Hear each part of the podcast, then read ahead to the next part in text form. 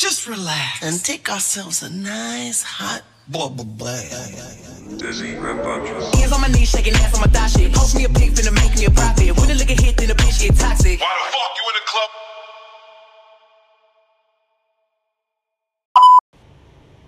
Hey everyone, this is M. And it's Allie, and we're back with another episode of the Lilac Room. Today's episode, uh, we're going to be covering Black queer history and futures. Black Pride, bitches. It's Black History Month, and we want to highlight a few of the many Black queer icons, past and present, who inspire us. And we also want to talk about Black futures, specifically Black queer futures, and what that means. So, M, how have you been? Um, I've given up on dating. Same. But we'll save those stories for our next episode, a special Valentine's Day episode. Keep on the lookout, we'll be releasing it soon. It's Black History Month, and we wanted to highlight a few of the many Black queer icons, past and present, who inspire us. The first one is Gladys Bentley, Harlem's most famous lesbian, a gender bending blues singer. Next up, we have Bayard Rustin, a civil rights organizer who also helped to organize the March on Washington in 1963. Also, uh, Lorraine Hansberry, who's the author of Raisin in the Sun.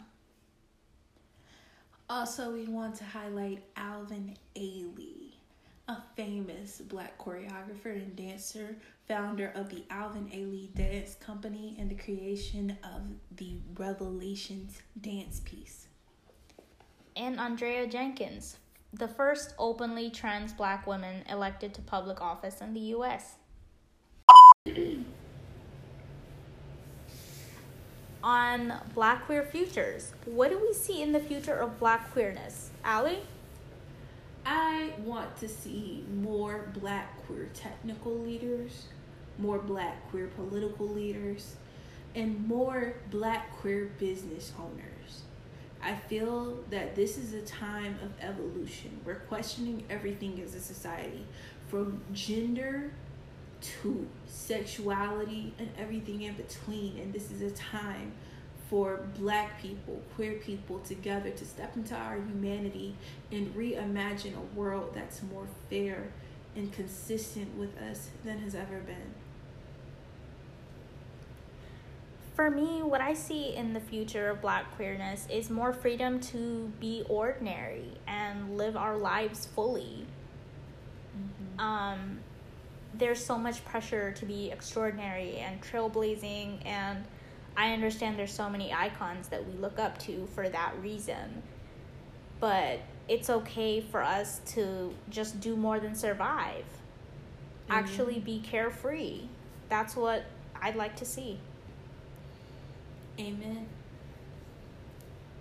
Who are some modern black queer heroes we're looking to hear from and learn from? I have to say Frank Ocean. I cannot wait for that next album to drop.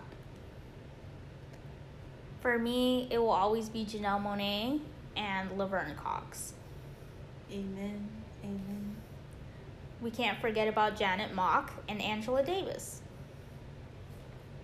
Yes, I've recently read one of her books and I was a little bit surprised to find out she was queer, but it makes a lot of sense given her radicalism towards anti incarceration and things like that.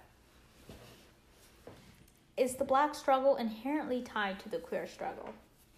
I believe so. Because no matter what, you will always have queer people, regardless of their racial or ethnic origins.